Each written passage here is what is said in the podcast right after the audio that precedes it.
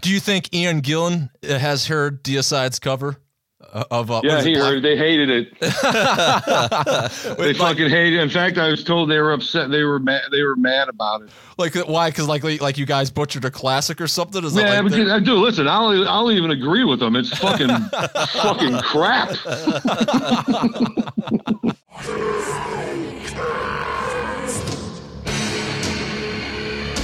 Reaper Metal Productions, you are listening to Hellcast Metal Podcast, and today I have a, have a special co-host. I have Tommy from All About the Rock, but he also, if you've heard him on the show before, he is from uh, the great record label uh, Redefining Darkness. So thanks for being here, Tommy. Happy to be here. And we have the definite pleasure of having a great guest on here, which we have to give a big shout out to All About the Rock in the UK for making this possible, and that is having Glenn Benton from Deicide on. So thank you very much, Glenn, for taking time out of your day You're and doing welcome. this. You're welcome. Deicide has a new album out, Overtures of Blasphemy, and you get that now. There's a link in the description on this video. It's the modern day. You have no excuse to not hear this. One of the things that I kind of uh, slightly got excited about is the cover art. But it, in a way, and maybe because it's more the kind of the modern day, it doesn't have too much that offends people. Granted, I've been in the presence of wearing an Iron Maiden shirt, and someone's like, "That's a scary shirt." And it's like, dude, you're a grown man, and you just told another grown man that a T-shirt was scary.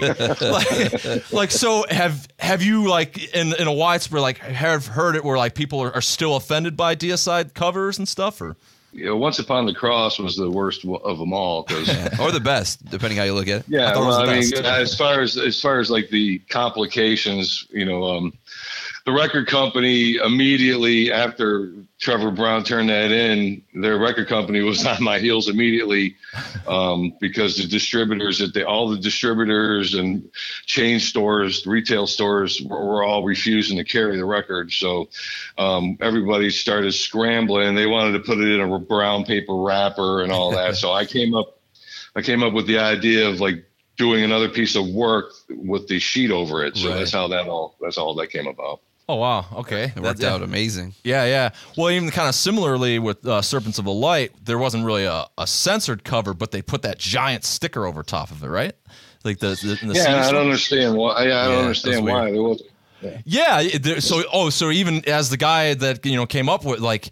You really didn't get much of an explanation of what they were offended because, like, when I saw, it, I was like, Yeah, like, "What are you really offended by?" Like, Right. Jesus is, you know, he's he's cold, he's dead. I mean, is that how they the story said goes? they- you, you got you know you got to keep in mind you have that Amy Grant crowd rolling through the store too. So Fish radio, whatever the hell.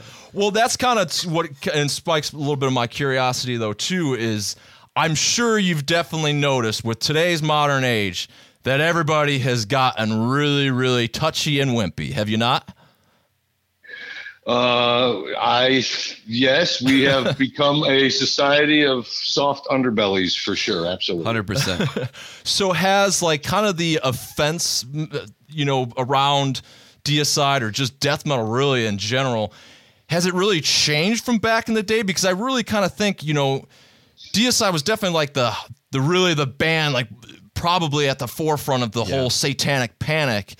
And that was just different though. And it was more it was kind of even cooler cuz at least as a fan cuz it's like oh cool like it's more indirectly like Atari and something where now it's like everybody's just getting offended over every little Every thing. little thing. There's like shit I it's just not even fun anymore. But like has it caused you any like hardships be, because everyone's so damn touchy or Well, I, I stopped doing press for a long time, man, because of the uh, that the, I, I- like I discussed earlier that you have people that in the press that just want they have nothing but nothing uh, of a of a professional nature to add to their interview, so they immediately go in the gutter, and then they drag you. They, you end up saying something in defense of yourself, and then the next thing you know, everybody's hating on you even more. So I kind of just kind of you know what the, the the jabs at me personally and my family and stuff like that. I kind of just took you know I said you know I really could live without doing this. You know. I've been a, a Deicide fan, you know, my whole, uh, you know, from being a teenager on. Obviously, when I discovered death metal, you guys were one of the first, alongside Cannibal Corpse and some, you know, Malevolent and kind of all the guys you, you came up with. Probably after Serpents of the Light, I stopped paying as much attention. Um, it seemed maybe with some of maybe what was going on internally, I, I just didn't feel, for me personally, the music was doing what it was what it had done for me in the past. And again, it could have been like the turmoil that you were dealing with. But uh, moving forward, obviously, as, as Jack Owen and, and, and Ralph, uh, rest in peace, got involved, uh, things were obviously progressing and getting better. The one thing though that always kind of rubbed me funny, and I, I, don't know how you feel about this, was um, the sense of melody that came into the band. Uh, when some of these other writers got involved, um, whether it was Ralph or uh, or Jack, and I, I, don't know where it came from, but when when the solos got kind of um, uber melodic, where in the past they had been a little bit more. Um, uh, kind of in that diminished scale realm and, and, kind of sounding a little bit more uh, minor and evil. Well, here's the thing. Here's the thing, man. Ralph wrote Ralph wrote all those leads, right? And just the the the the problem with that process was that the person doing the lead had to take 75 takes to put that lead together. Right. So um, it was very, you know, machined, you know. Okay. And and in regards to like the last couple records there with Deicide and Roadrunner Records, you know what? Everything lost its momentum. Or you know what? Everything, every all the relationships there had all run their course. Right. So that's that was at the tail end of all that shit coming to an end and that. So everything has run its course, and um, you know my creativity was squashed, you know, right. back in those days. So I mean, there was a like I say, yeah, eternally, yeah, there was some things going on there. But yeah. um, as far as the leads with Ralph, yeah, was Ralph a little more melodic than I wanted? Absolutely, but was he a phenomenal player? Fantastic I'm, player, yeah. Yeah, I'm proud to have Ralph played on our record. Hundred you know, percent but uh, like I say, uh, Steve wrote all that material. You oh, know, cool. Steve wrote, yeah, Steve wrote uh, just about all the scars. He wrote all the stench, um, till death. I mean, he wrote all of them records. You know, so the melodicness, Steve's uh, Steve's quite the sweet player himself, man. People don't know that, but he's quite the shredder himself. So. Yeah, we're learning as I've learned that he's done a lot of this. Uh, yeah, I had no, I didn't we, we really didn't know. yeah, a lot of people didn't know. Yeah, Steve was, so yeah involved in the, the writing process, and even you, Glenn, because you were kind of saying uh, in a previous interview, at least for uh, this latest album, that you know you're picking up the sixth string, and you were uh, you know even doing some writing and stuff, and everybody was kind of going like, oh shit, Glenn's writing too. like we're you know we really have a kind of something exciting going on, and uh, you know, so one of the things though. I was kind of curious that I just found out the other day. I had really no idea. Is you know Deicide definitely previously, and you know it's kind of changed throughout uh, the course. It had a lot of layered vocals and stuff. But one of the things that you had mentioned, and I don't know if you remember or not, or but not that it really even mattered, that you were saying that you kind of had more uh, backward messages in there that people don't didn't entirely realize, and I wasn't. I was kind of a looking for a little bit of clarification on what that meant because like is it like the whole you know Judas Priest thing where it was like you know you play it backward no. says do it or do was it. it. like yeah you you read the lyrics and like you can come up with a different message. No. Well for the new record I just put a curse a backwards curse uh, intended for the individuals that I wrote the song about. Nice. Which will remain nameless I tell people this too. I mean I would you know I mean it's so in my business, it's never good to uh, reverse a curse. Um, but uh, like I said, I have I hidden things over the years in the high tracks and the mid track. You know, when I muddle all that shit together. Yeah, this record I went with a little different approach, man. I didn't want to. Uh, the record is just when I listened to it, I didn't hear high screams all over the album. But when I play it live, I am doing high screams. So, oh, cool to touch on that, uh, we were just talking actually before the interview about your your vocal approach and how it kind of changed and evolved over the years. And obviously, some of that has to do with just be you know growing up. You know, if you start at 18, obviously you're going to change over, over time. But something that I really truly loved and that scared the hell out of me when I was young was you know listening to Dead by Dawn, for example, and all the multi-layered vocals that you were doing, and just like just those like growls that kind of carried out throughout that song, for example. I mean, it's like that fucking Exorcist, man. It's like scary as hell. Even to this day in headphones, I'm like, what the fuck is going on? You know, and, and I know it sounds like some are pitched and this and that, and it's just so cool. Did you kind of move away from that because it was too hard to replicate live? And I, I know you guys were very no, much about no, like no. I can high everything live. Yeah, I, there, there's three voices that I do um, outside of just a regular you know, straightforward vocal. And uh, I have names for them. One of them I call the Cobra. Okay. Um, Can you one, a- and it's funny you mentioned the uh, Dead by Dawn thing there because uh, the other voice I refer to it as Grandma in the fruit cellar. And I you have give us an several example? voices that Can you give us an So example I- of these? Um not without you know blowing us, blowing our ears Oh out. yeah, I'll, I'll overwhelm your microphones. But uh, anyways, uh, I was apply. I apply those here and there when I I need to and that. So, um, but uh, I can actually hit my highs easier now than I could 20 years ago. Oh, so cool. I. I had vocal uh, issues, I well throat issues when I was younger. Before I, I, tell, I've, I've explained this to a couple pe- different interviews. Is that when the first album came out, I had uh, severe. I had a chronic case of severe uh, tonsillitis, and my tonsils were literally rotting in my throat. Whoa. And when I did that record, every month, every every month, every couple months, I would get you know 106 temperature, sick as a fucking dog. So I had the the, the record company Roadrunner gave me 10 grand to have my tonsils removed Wow. and uh, because they've become that big of a problem. Uh, two and a half weeks later, I went to Europe on tour, Whoa. And I I did insurmountable damage to my throat. So you over the the, the the few records you hear it changing as it heals. I can go really low if I want. I mean, it's in the studio when I'm doing vocals and that. I mean, you have. You know, I mean, if you tell me to go low, I, you know, I mean, when we record, it's like do a mid vocal, okay, do a high vocal, okay, do a low vocal, and that's how I, you know, Cool. it's pretty simple. Well, with having you know such an extensive career too, and being able to do it, and you know vocals are just one thing, but like how about you know through the years of headbanging and stuff, and just performing live, like how do you kind of stay in shape and keep up with it? I'm a you know, fucking mess. so, so you don't. That's an honest answer. yeah. yeah. Oh, I mean, it, I it- is it to a point though, like it, that it is slightly like problematic? Like you got, you're like, I don't know, like shoulders aches and or, or just neck problems back, and stuff. or- right. Well, man, you know, I mean, we all have our aches and pains, you know. Yeah. But uh, to me, I mean, playing music is like cooking or gardening. I mean, it's if anybody tells you it's any more difficult than that, they're uh, you know a pussy. So, and we got a lot of those anymore. Yeah, right. so many. but uh, yeah, I have my I'm, I'm playing Gibsons now because I want to play lighter guitars and that, and I. I kind of started looking at myself. I'm like, you know what?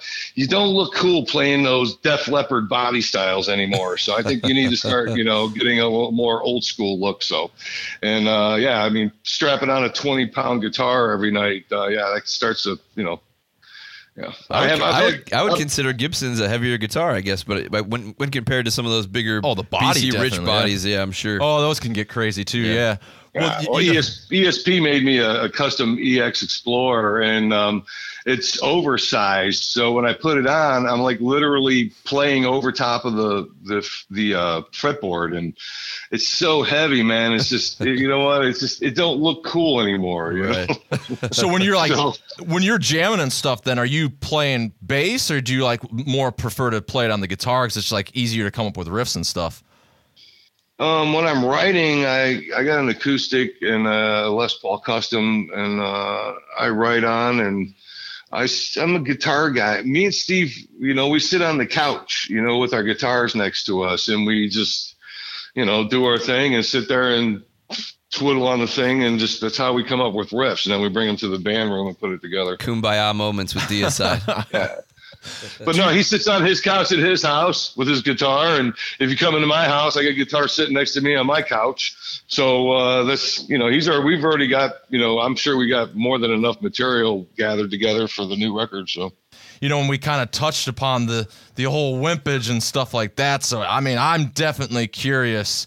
Yeah, there's got to be at least I would hope a top five reactions that you've can you just remember from having the inverted cross in your head, like going at the grocery store. So, like, there's I'll give like- you a bunch of good ones. Okay. I'll give awesome. All right, my fucking my uh, aunt living down here in Florida years ago. Right after I was in, I was in like on the cover of the St. Pete Times down here, with a fresh cross burned in my forehead.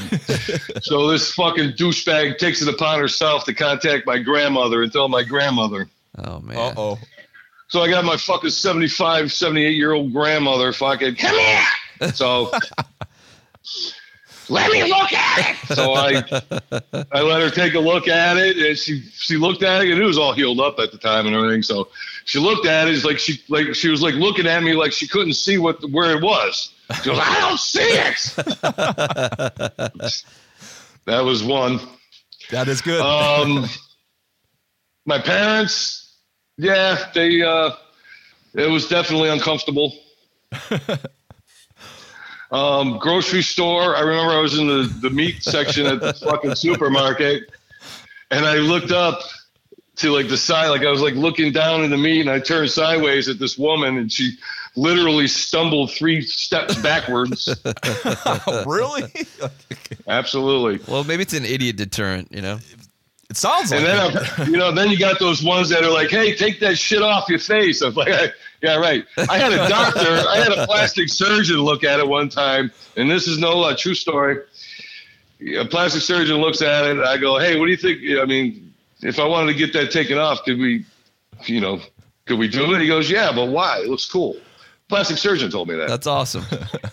yeah. that is great. Yeah. Satanic surgeon. That wasn't what I wasn't expecting anybody to be kind of like rooting for. Yeah, you know, right, Like, right. I, I was expecting like kind of what he said. You know, with the with the moms. It's speaking And, of and the- you know what? When you're around me that often, you, you don't even notice it.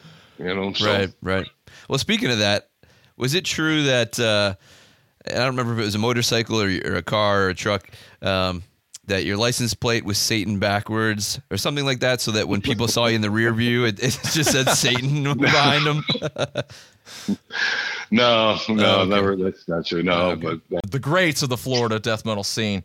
You know, everyone is not entirely, you know, it's switching out bands and stuff, but there's a bit of it going on to a degree. And so Jack Owen, ha- having been in the band and then departing, and now he's in Six Feet Under. And you know, I don't know what your opinion of Six Feet Under's music is. To me, it's slightly laughable, especially with all the uh, ACDC The covers, covers and yeah, stuff. the Graveyard Cup classics. So, but I, I guess in in a way, I am slightly asking your opinion. Like when it's like going on this six feet under, was it kind of like a like he's dude, he's gonna be going and making a Graveyard Classics album in the future, like, or is it just kind of like ah, good for you, man. right. Go go on, go on. Like, is there and are you even like friendly and stuff with like Chris Barnes and you know the six feet under guys? Um, Chris has been a friend of mine for thirty something years, and uh, as far as Jack is concerned, um, we have no hard feelings for Jack. And when we heard that he was playing with Chris, we were all kind of happy for him, you know, because it was not like uh, you know Jack left on bad terms. It just one, you know, like I say, like a bad marriage or you know girlfriend boyfriend relationship comes to an end. It's just.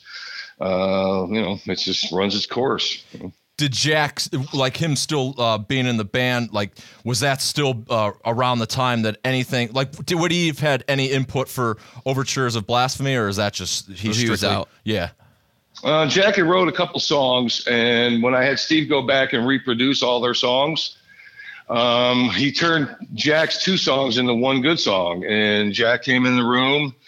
Um, we were listening to it, and Jack said, made a comment that that's not the way he wrote it. And me being a smartass and uh, not proud of it or anything, but I said, I said, well, it is now. And Jack turned around and walked out, and I think that was pretty much it. Okay. Steve, Steve told me to uh, take care of it. So What is a casual day in the life of Glenn Benton? Yeah. What time does it start? When you waking up in the morning? Um, my day starts at five forty-five. Oh wow.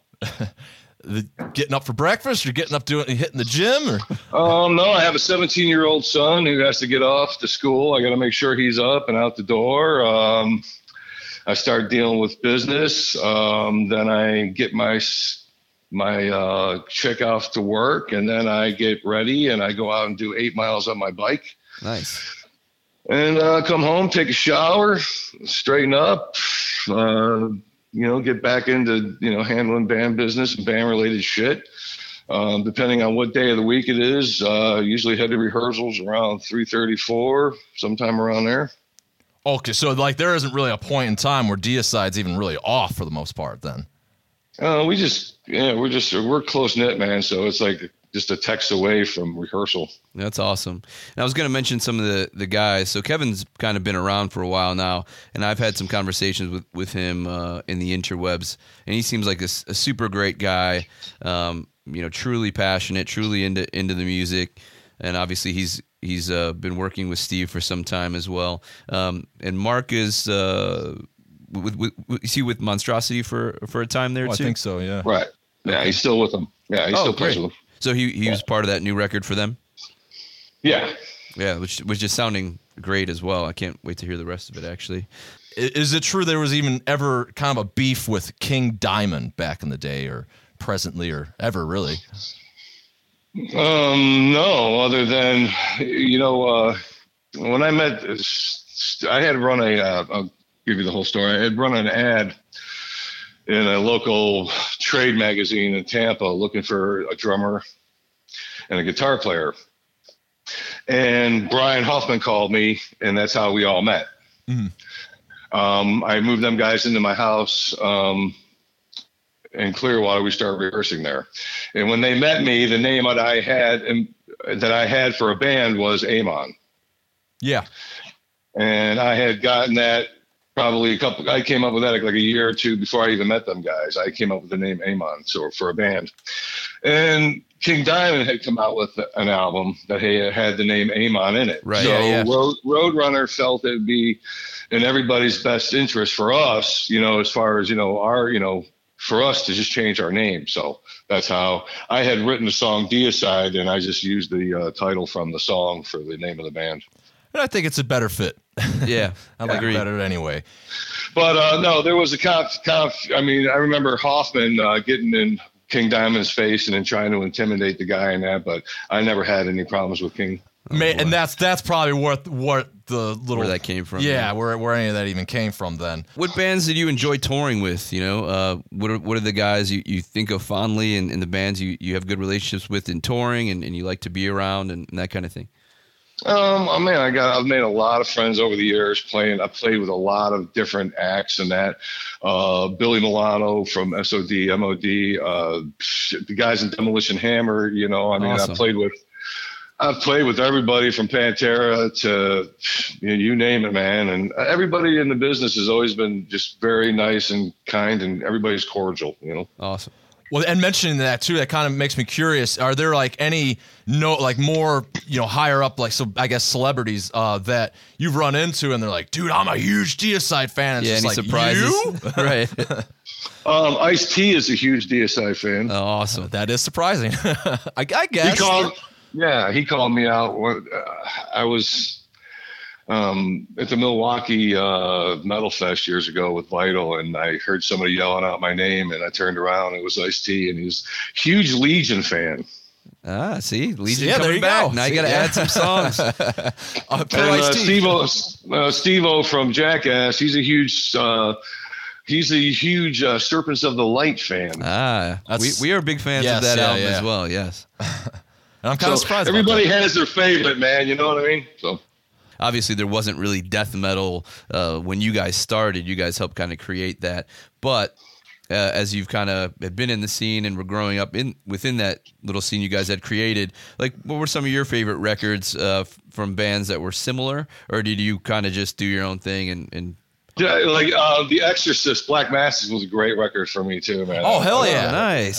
That was a great record back in the day. I listened to a lot of that, like obscure shit, like Piledriver from Canada. Yeah, and, yeah. uh, Which I think I mean, has a I- I whole was in the- Exorcist tie. yeah. yeah, I was in the like to that. I was into that going to the record store and and friends of mine be like, "Yeah, this came out. Check this out." So I, you know, and I worked for Camelot Music Ah, um, in a in a mall, and I used to get I used to I used to get to help myself to all the promotional shit. So that's how I got my hands on all that stuff. oh, nice. Oh, nice. Yeah, I, I wasn't expecting to hear Exorcist. That's great. Yeah, that is awesome. I love. I love that. That's a great record, man. I put that on all the time just to scare the old lady up. Are you aware? Like they just um this label out of Germany, High Roller Records, just reissued that, and there's like four different like mixes of that album. I mean, you got to be an uber dork, and I am, and I, I I was excited to listen to it. I was like, holy shit! Like, That's awesome. yeah. So if you want to get to reacquaint yourself with Exorcist, I, I Yeah, highly you, you, recommend it. you- yeah, you rediscover all this shit as you get older. You're like, wow, I haven't heard that in a long time. And Oh, totally. I like that kind of. I like that kind of metal. You know, I like this. Yeah, that's Yeah, just stuff with character like that. Definitely is a, an embodiment of uh, original Well, character. character, yeah, for sure, hundred percent. Glenn, we have a few uh, just fun things we want to do. It's always kind of fun to see what people say. Uh, we're gonna do a kind of word association. So to give you an example, we'll say a word. We just want you to think of the the first thing you think of, whether it's ridiculous or not, whatever just comes to mind. Uh, it could be one word. If you want to elaborate on it, that's fine. But we're just kind of looking for quick, like knee jerk reactions. So, for example, if I was to say Lemmy, I would say he, I think he's a little bit overrated. So uh, just something like that, you know, just something fun. We're just kind of So you're gonna be like name dropping people then? no, not people, uh, Words, more or less. well, words. Yeah, yeah, yeah. All Yeah, I right, think you'll be. I think you'll be su- su- surprised by some of what we, we got. Some some will be Eggs expected. Benedict. Yeah, yeah, right, exactly. well, when you're ready, we're ready. Go ahead, man. Jehovah's Witness, Pain in the ass. Judas. Judas Yeah. yeah. hanging from a rope. Pontius Pilate. A man of stature. I got Cannibal Corpse. Ugh. We could Is leave that it. an answer? That, that, that could be the answer right there. Good guys. okay, there you go. Uh, mornings, like Morning? like a.m. Yes, mornings. Ugh. Okay, that's good. Uh, Damien, My old bass tech. Harleys. Harleys Yep. sitting in the garage. Vegan. Pain in the ass. The Buffalo Bills. Ugh. Uh, just a couple more. Snow. Hate it. Dogs. Smell. Cats. Pain in the ass. All right. So that actually kind of leads us in. You know, I was like getting ready this morning and knew I was going to do this, and I was kind of trying to think of some interesting questions. And as I was kind of rolling around in, in my my brain there, it's like I wonder if Glenn's a dog or a cat person. And I was kind of like breaking down.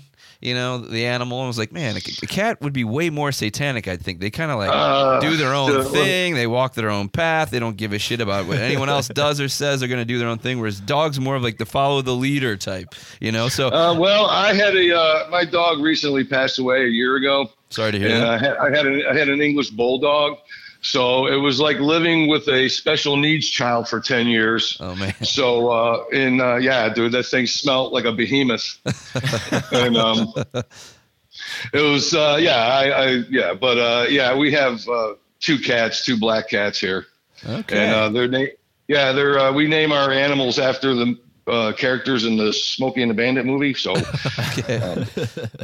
Smokey died, so uh, we got Bandit and Buford still kicking. nice. Yeah, since one of the words was Jehovah's Witness, Glenn, I was curious that there was something that was said one point that you had said for whatever reason or another that the best way to handle a Jehovah's Witness coming to your door is to answer the door with your pants down. Still doing that? Still doing that? You know what we got in my neighborhood is those those kids that ride around on the bicycles with the uh, protective helmets and the white shirts and the tie. Are those Um, Mormons? the- Wait, what is I, I'm not sure if they're Later Day Saints or Mormons or what, but I was out here working on my Camaro in the dark out here in the garage, and I literally felt somebody standing behind me. Now, keep in mind, I've had to warn these dorks several times to stay the fuck away from my house. So I, I turn around, man, and this fucking dude is standing right behind me, man, looking like fucking somebody from a fucking Nazi youth camp. fucking. I literally, with my just my motion, my forward motion, propelled him off of my property. It was like I was moving him with my mind, but it was just the sheer terror of me coming after you in the dark. and uh, yeah, they don't come back anymore. So. I, I could only imagine. I mean, if there's a guy in the world that exists that is Like, who the fu- listen, man? We live in a concealed weapons state. Who sneaks up behind people in the dark? it doesn't sound like a bright thing to do. You No. need, you need one of those. Uh, you know the beware of dog signs. and either you need a beware of Satan or beware, Beware of of Glenn. Glenn. Yeah. Dude, I have a fucking 1,700 pound fucking gargoyle statue in the front of my house. No bullshit. Okay. and um, I keep wind chimes out there because Jehovah Witnesses hate wind chimes. They think the Oh, really? spirits speak. Yeah, they think spirits speak through them. So wow. if you want to keep them idiots off your property, just put some wind chimes out front. I actually do have some wind chimes, These they're are in the wise back. I need to switch yeah, that's, that's seriously. That's I mean that's the fucking crazy. That's crazy talk, you know. But uh, oh, it totally is like what you, you and me, us talking about it. It's just like, ah, Yeah. We're like them. if they're like, no. crazy enough to think that, that I'm crazy enough to put that shit out there. So well, you know, so Glenn, through those years of always kind of having, you know, anti uh, Christian lyrics and stuff, does it ever really get old, kind of attacking old JC or? I don't, you know, what? I really don't even think about it. I just roll, let it roll out of me, roll out of me, and um, I and I tell everybody this: if you if if you want me to have writer's block, make me try to write about something other than that because I can't think of anything else. It's just that's the only thing that comes out of me naturally. So I mean, like taking a shit, you want it, you know, flow right out of you. So I shit hating Christ. nobody wants to really put any effort into this. Where did it really stem from, though? Did like, did you have to go to like Catholic school or something as a kid, and just like, you know, or like, was your family really religious, or? And I did, and I get it. Well, my parents, my parents, my father, I didn't know what the fuck he was. I never seen him attend church once anywhere. Um, my mother was Lutheran, and she did a stint as a Lutheran Sunday school teacher, and we all had to attend, and um, that was traumatic. Um, I had been kicked out of just about every school in fucking Niagara Falls, so they tried to put me in a fucking Catholic school. That didn't work out. I Burn it down. I didn't even make it past the first 20 minutes, to be honest with you. So uh, that's, you know, and uh, like I say, uh, my parents, to me, I mean, church was like a punishment. Right, um, right, Sunday totally. morning, the church bus would pull out, uh, pull up in front of the house, and my father, you know, would, you know, I mean, almost physically throw us out the fucking door. and that was probably because he wanted to fucking bang mom and watch football. so that's my impression of church. But all my life, my whole family always, you know, referred to me as an evil little bastard. And so that's, I had to live up to their expectations. Gotcha. There's actually something funny that, that Craig had brought up uh, pre-interview that I thought might be interesting to ask you. Um, someone had mentioned, I, I don't know, maybe it was a Kerry King thing that you said, but oh, okay. they were saying uh, it's like an Oh, actor's oh. studio Oh, inside. like, oh, yeah, because uh, I don't know if you're familiar with that uh, whole inside the actor studio sh- program, but it doesn't really matter because I guess there's like some sort of uh, scientist or psychologist or something, some sort of stream of questions that one of them I thought would be particularly interesting to ask you is that if God exists and you're at the pearly gates right in front of him, what do you say? Oops. That's just as good as of an answer. Uh, Kerry King's, I think, was like, sorry. Yeah, like he shrugged and he was like, I don't know, Yeah, sorry. sorry. I think oops is better. Yeah, I, is no, I like better. oops. oops is definitely good. Sorry, man, you were falsely portrayed. You had a bunch of crazy. Ignorance people. is bliss. right, there it is. Very good responses. Uh, have another little game for you. We're calling it this or that. So I'm going to give you a kind of an option of two things and just asking you to, to, to pick one. Um, so first one we got for you is semi-automatic or automatic? Both. Okay. Fords or Chevys? Both. Wow. Harleys or Triumphs? Both. Wow, man, we're going here. That's you know what, man. It's like you know what? Yeah, It's all I got good. a fuck, I got a Ford pickup truck and a Chevy Camaro. Um, I have a Harley, and I s- sold my Triumphs. And um, what was the other one? Semi-automatic or automatic? I ran them both. Well, here's one that's more polar opposite: nights or mornings? Mornings. Bills or Bucks? The, the teams. I, uh, Bucks. Sabres or Lightning? Lightning. All right. That's all I got. I just want to throw a couple of things at you, see where you're going.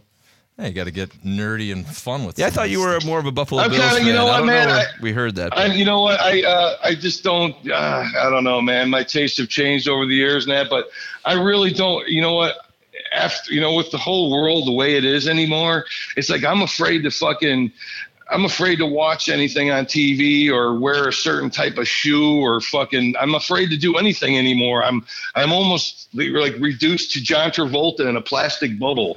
Um, I don't know if you want to be that guy, but I, I feel like I've just like totally like you know pushed everything of normality out of my life is because it's not politically correct anymore. So it's like even down to my fucking underwears, I got to see make sure that I'm not stepping on somebody's fucking toes right. by what the you know what I mean. It's like I'm afraid, you know. It's like, do I got to put a piece of black tape over everything I own, or what? He wears Calvin Klein, so he must be homophobic, or you know whatever. or any more too. It's like you yeah. know because you mentioned SOD, and I I've heard that like now like Scott Ian or uh, Billy Milano, they're like getting shit for speak English or die, and it's like, dude, that was 30 years ago. Like right. like if no one cared then, like uh, and maybe they did, I don't know, but like like what you know what I mean? Like now you're just searching to be. it's prick. obviously like, all. Uh, you know cheek, what? Listen, you know? man. You know what? When it comes, down, it's like it's like should I let my kid play with Play-Doh? Or should I not let the kid play with Play-Doh? Pretty much, yeah. Right, right. like, what are you worried about? What I'm doing? Worry about your kid playing with the Play-Doh at that point. Uh, that's where the fucking world is now. So I live in a fucking shell. Okay. So, Speaking of that shell, though, are you are you a football fan or, or a hockey fan anymore? I used to be. I used to be, man. But now oh, that's gone too, huh? I just kind of just, you know what? I just, it's like I can't, I don't know, man. It was just ignorance is bliss. I, I, all the teams I like suck. hey, we're in this. I'm kind of in the same boat there. So what the fuck? You know, it's like I don't want to make. I don't want to. I'm done making claims of fame when it comes to fucking what I like anymore. Right. Because I'm. If I say I hate them, I'm gonna get hated. If I say I like them, I'm gonna get hated. So you're pretty much like I say, reduced to a neutral, you know, color.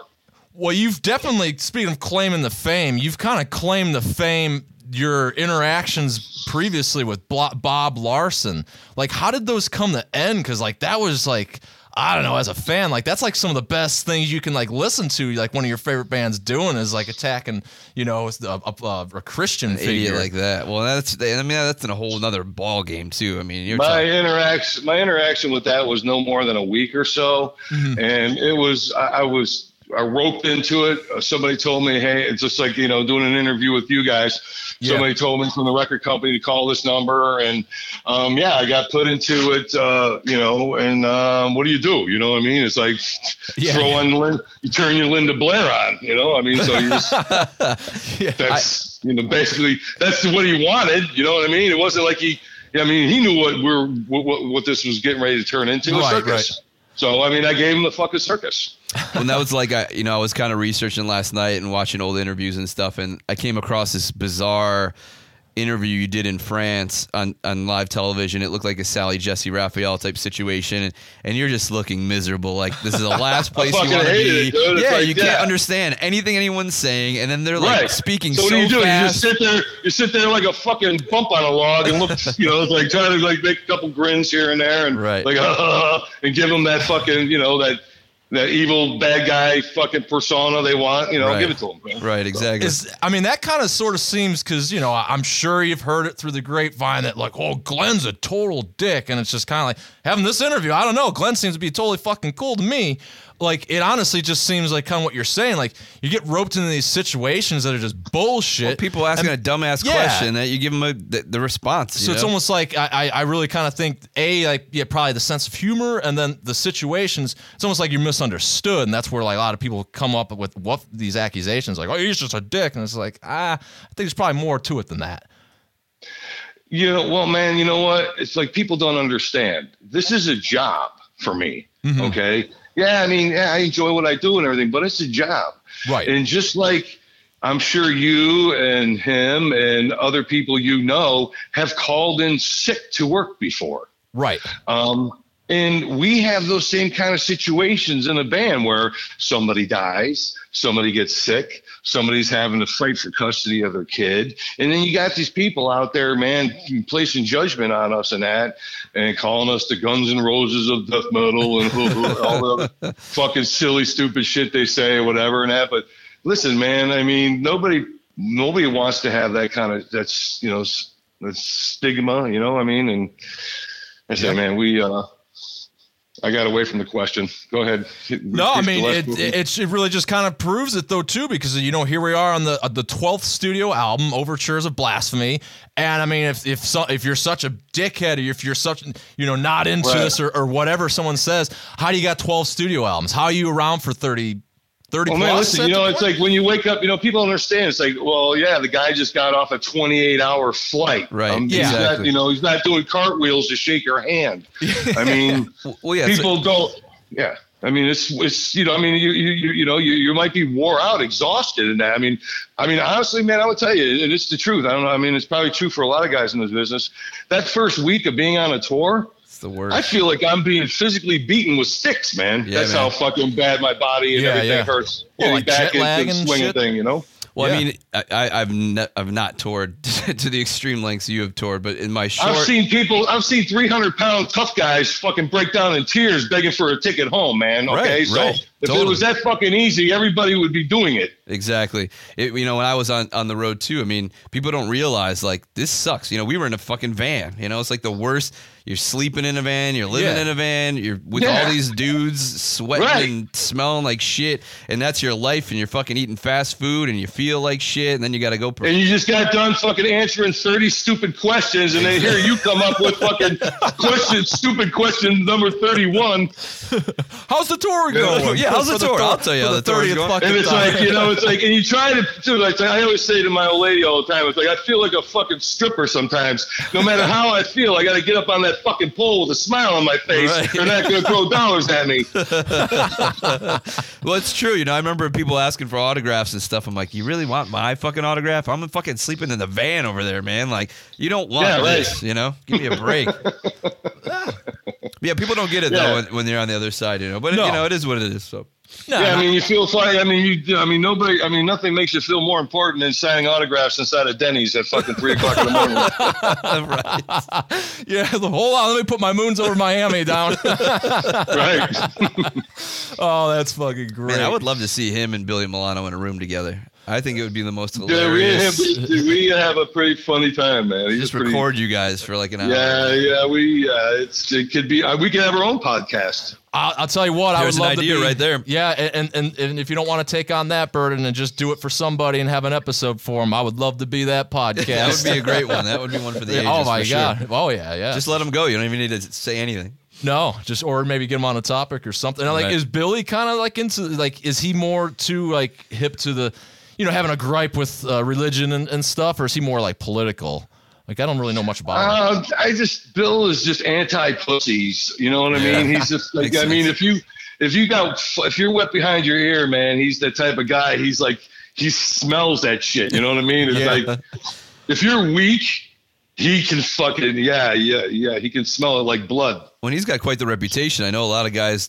You know, back in the day, like you didn't fuck with Billy, that kind of thing, and he protected a lot of guys. So, you know, I mean, is he still? He's kinda, good people, man. I don't care what people say about it. I know he's he, uh, you know, I mean, he's got an opinion, man, and you can't silence that. And I wouldn't want to, you know what I mean? So, of course when Bill fucking chimes in on something, it's fucking for me. It makes my day.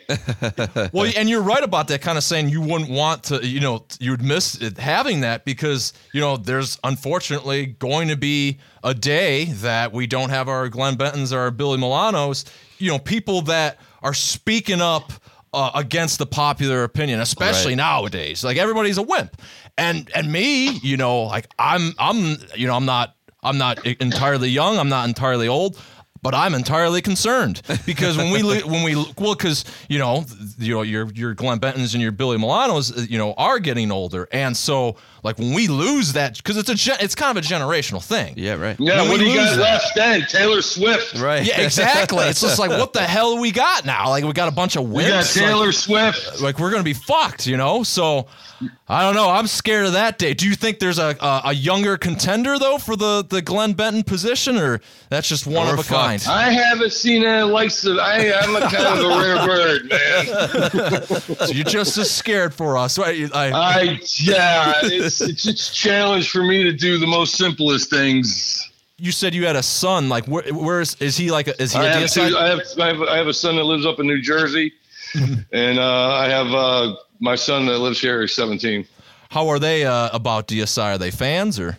Yeah, no, they fucking bust my balls. what is there? What, what balls are there to bust about that? I mean, Dad, you're in a, the, a a badass death legacy. metal band. What Well, more think, you know what? It's like I'll send piece. my older son because he, he's a guitar player, he's a shredder, and I, I send him, you know, I'll send him like something like news on the band or something. He'd be like, "That's cool," and I'll be like, "Oh, it's great. I was just kind of hoping you'd be proud of me." And uh, then you know, it's like he just he's like, "You know, I am. I just gotta fucking bust your balls." So he's.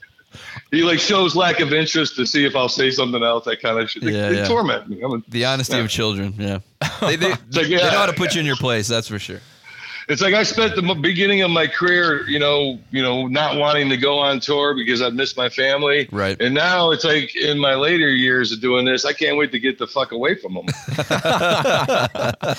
funny how shit works out. You know, you're like, exactly.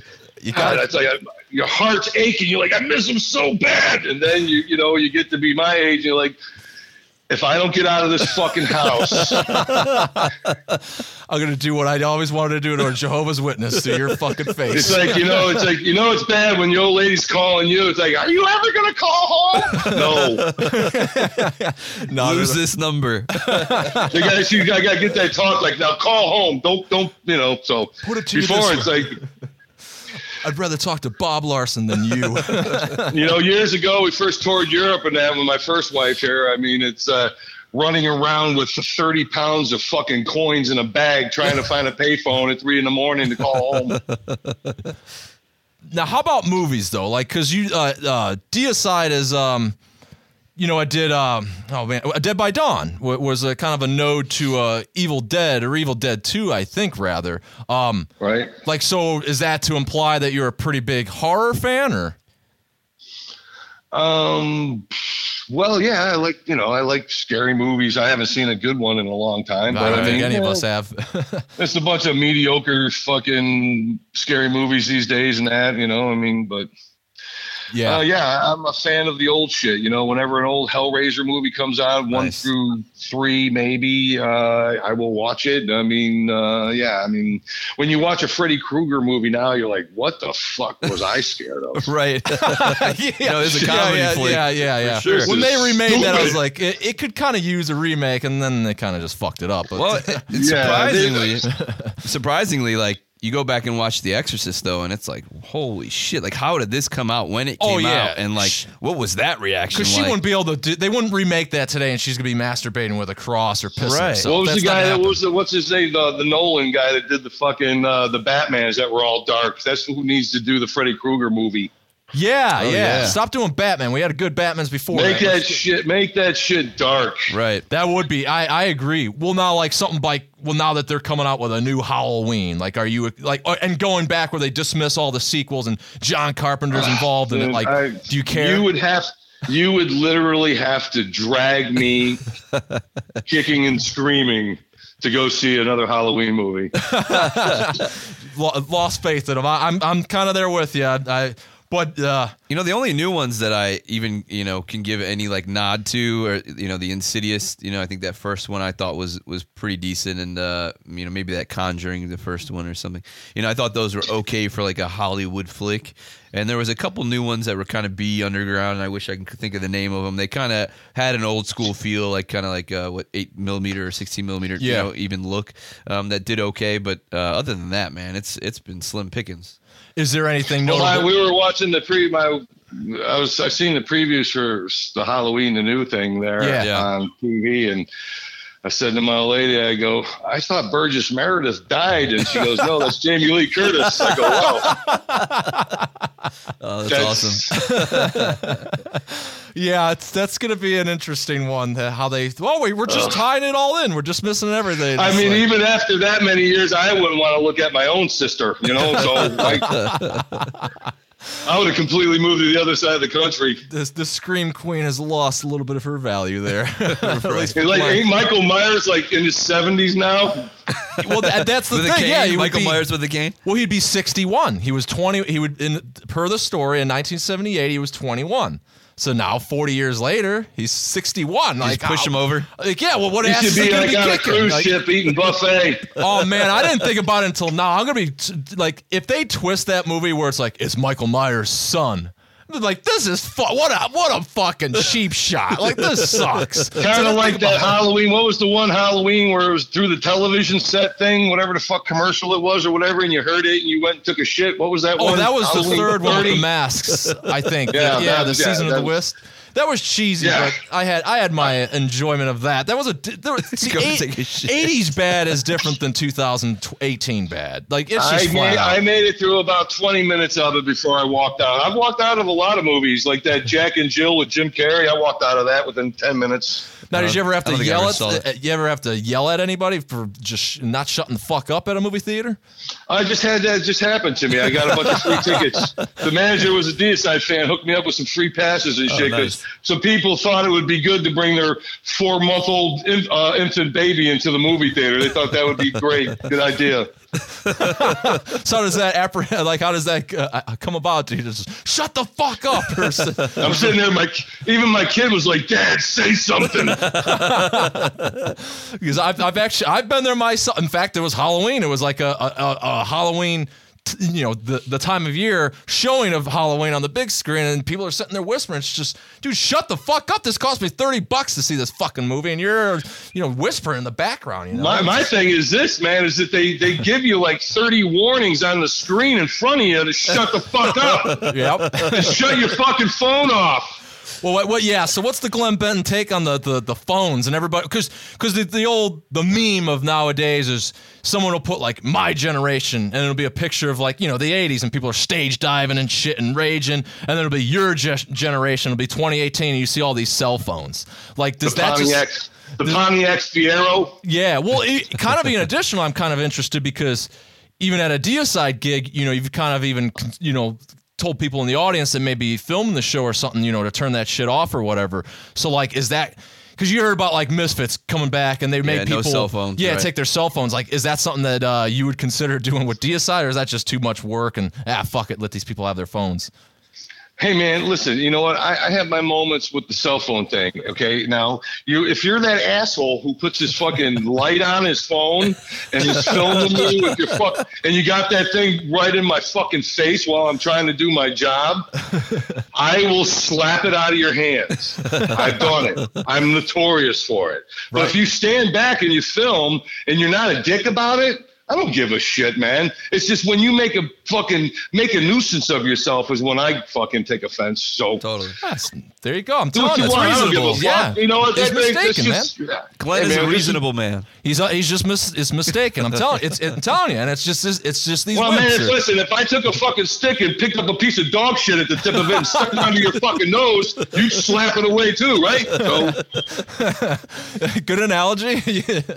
Yes, I would. Well, it has been an absolute pleasure talking to you. Glenn. 100%. I'm really glad you took the time out, and I hope you, you had more fun doing this interview than the, the typical "How's the tour going?" Even though you're not on one. but uh, so, but, but before we leave, I did go, getting back to overtures of blasphemy, which out now. Get it. The link is in the Killer description to grab it. 100%. Yes, yes. I, I really definitely think that it, like you kind of even said in other interviews, it kind of embodies like all the great moments of Deicide Right. and, and and really puts that into different songs and so and and you also even said, and I totally noticed it that like each song like has a different mood, has a different flow, and and that is that's kind of something that I hadn't really know. I mean, not to say that every song on a Deicide record sounds the same, but it's just like the mood of it really kind of totally changed a little bit without being like overly melodic and all of a sudden they're doing something they never did but like just choosing maybe a key or something to be in for that and, and just slightly the riffage like it kind of sets a different mood and and i noticed a little bit of that and and Well, there's something on there for everybody, I think. yeah yeah we kind of found an even keel, man. You got Right. three writers that are writing, and then the three those three writers, you know, improvising on each person's material and that to to improve it to give it that sound. When we wrote this album, I mean, this is our last record for Century, is contractually. Um, and you just come in at this point in my life, it's like, eh, you know what? We've done so many records. You know, every time you do a record, you hold out that it's going to be, you know, it's, you know, every, you're going to get huge, whatever. I mean, you, you still have to hold on to those aspirations. I don't care how old you are and that, but um, with this, we just kind of like had that, like, let's write music like the music that we grew up listening to. Let's, let's, Yeah. let's, let's let that influence our writing on this the stuff that we like growing up. Let's let that influence this album. And i was really focused on the hooks. That's i got involved in writing in that and was able to give those guys an idea of what i was looking for through what i was writing. And then we all just focused on writing in that particular vein. So it it worked out well man. Totally, and I, would like to make a note on that. Um, and I think it's very important, and you kind of said it in your your explanation there. You guys write songs, and I think that gets lost in, in, a lot of death metal, especially where it gets more technical and some of the newer bands and stuff. They they might be able to shred, they might be able to do these things, but it's like, man, these guys can't write a goddamn song to save their life. Yeah. And where it's all Pro Tools, man. You know that's why we didn't we didn't use. I mean, we we used you know the the latest technology, but we didn't let we didn't go back and erase all the the the little things that give it that rawness. And like the drums we went for a natural sound with the drums the vocals are more of a natural sound with all that. I actually played a fender jazz deluxe bass on the album so oh, that's nice. where you get that that super low end. And um we just did things purposely like you know what who gives with that just like who gives a fuck you know? It's like, it's like who cares? Let's just do it and have fun doing it. And if it turns out great fantastic. If not you know what at least we you know we've done our thing. But it's nice to always you know leave a record company on a high note for sure. Yeah that's great. And i maybe it's the the old school uh, that you came from as far as like you had to write songs back then because you didn't have the ability to so easily chop and paste and do all those things.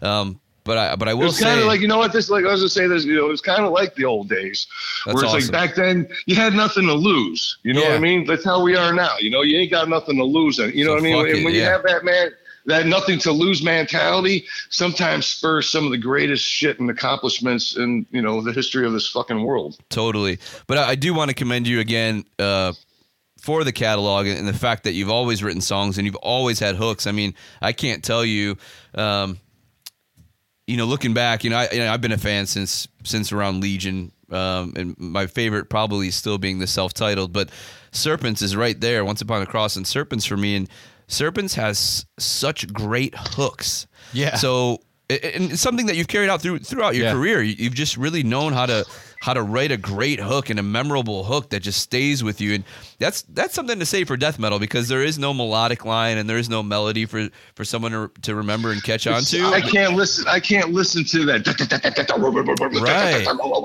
I after I mean after thirty you know minutes of something like that, nothing is stuck in my head. Nothing right. has left an impression on me. It's one dimensional, and I mean and I've said this before, I would rather the, the 6,000 people that have liked one of the songs on YouTube right now to buy the album opposed to the 196 people that gave me a thumbs down, which is probably all, you know, ex-wives and all that kind of shit. Corey Taylor's and you know. Uh, speaking of a wimp. Yeah. So the other, all the other people in the world that hated me, I, would rather sell records to that six thousand people than that hundred something people that you know are stuck in that one-dimensional death metal. So and of course it comes from the generation too being kind of the forefather of it but the thing that i love best about deicide it, there is never the well we got older we matured. it's just no. Like Glenn sounds like Glenn, and it's right. going to be just if uh, hell. There might even be points that you could almost think that newer material could be even more intense, maybe vocally or or musically, whatever the case. But like there's uh, needless to say, there's definitely no point of this album where it's just like well, yeah. they've wimped out. You well, know, here's the ballad. Like what the what the hell? Like I know? just don't. There'll never be a ballad. I mean, Steve. You know, Steve actually did a version, and uh, we do have it. You know, uh, demoed out of "Dust in the Wind" by Kansas, and um, we may possibly release that sometime. That but it's interesting. when hear. you hear it, it's it's played in a, a black metal guitar for you know the way uh, the way he's playing it and arranged it and that, and it's it's sick fast and it's like I mean, it's pretty, it's it's pretty heavy. So we might maybe the next record we'll release it in that. But Steve was like, Steve's been punching at me for years. Like, do we got to do the, the dust in away. Is that kind of how? Uh, is that kind of how the uh, Deep Purple cover came about? It was like I just, of... yeah, we, you know what? That's record company. I've never been one for cover songs and that. Yeah, and it's, it's, just really. a record. It's a record company you know, the, them always wanting to throw something extra out there to sell Right. a couple copies or whatever. But um, I yeah, I wasn't a fan of that. That's not what I am pictured, you know. So uh, yeah, but Well, that's something I always Uh, love too. Yeah, like DS, you're not gonna get like a cover song or something like yeah. You're gonna get a because you. I mean, it's when bands do do a cover song, they do it well. That's when it's okay, cool. But not everybody can do a cover song well because it, at, you're you're up against either just repeating it. Look at Six Feet Under. Yeah, I don't. I, like I said, I, I don't want to be a part of any of that. You know what I mean? Right, so right. I was really like doing a video for this record. I'm just like anti-video because I'm like we're we're like a band like you know I'm not comparing us as far as their virtuoso-ness there, but uh, like Rush. Rush was never a band for like that that Right. orchestrated acting video, music video. It Yeah. just didn't fit their. It just didn't fit them, and I feel that's the same way Deicide is. Is that a live performance video suits us better than a bunch of people running around fucking slapping each other in the back of the head. You know, so. Oh, totally. Exactly. I- it, and it goes a lot back to what you were even saying in the early days, you know, when you're kind of death metal and the genre war of death metal and black metal was kind of essentially going on. And, you know, people are doing their, their corpse paint and stuff. And I don't know if it was to that particularly, but you kind of made the, you know, the mention that like, you know, going up there with makeup and, or just any sort of costume kind of devalues it. Like you're going up, like, this is me. And I mean, dude, listen, listen, listen. How many more fucking bands are going to be running around with Pope hats on? Okay. if you think I'm putting a fucking Pope hat on, you are fucked. And Even I- the fucking Pope don't wear that fucking hat anymore.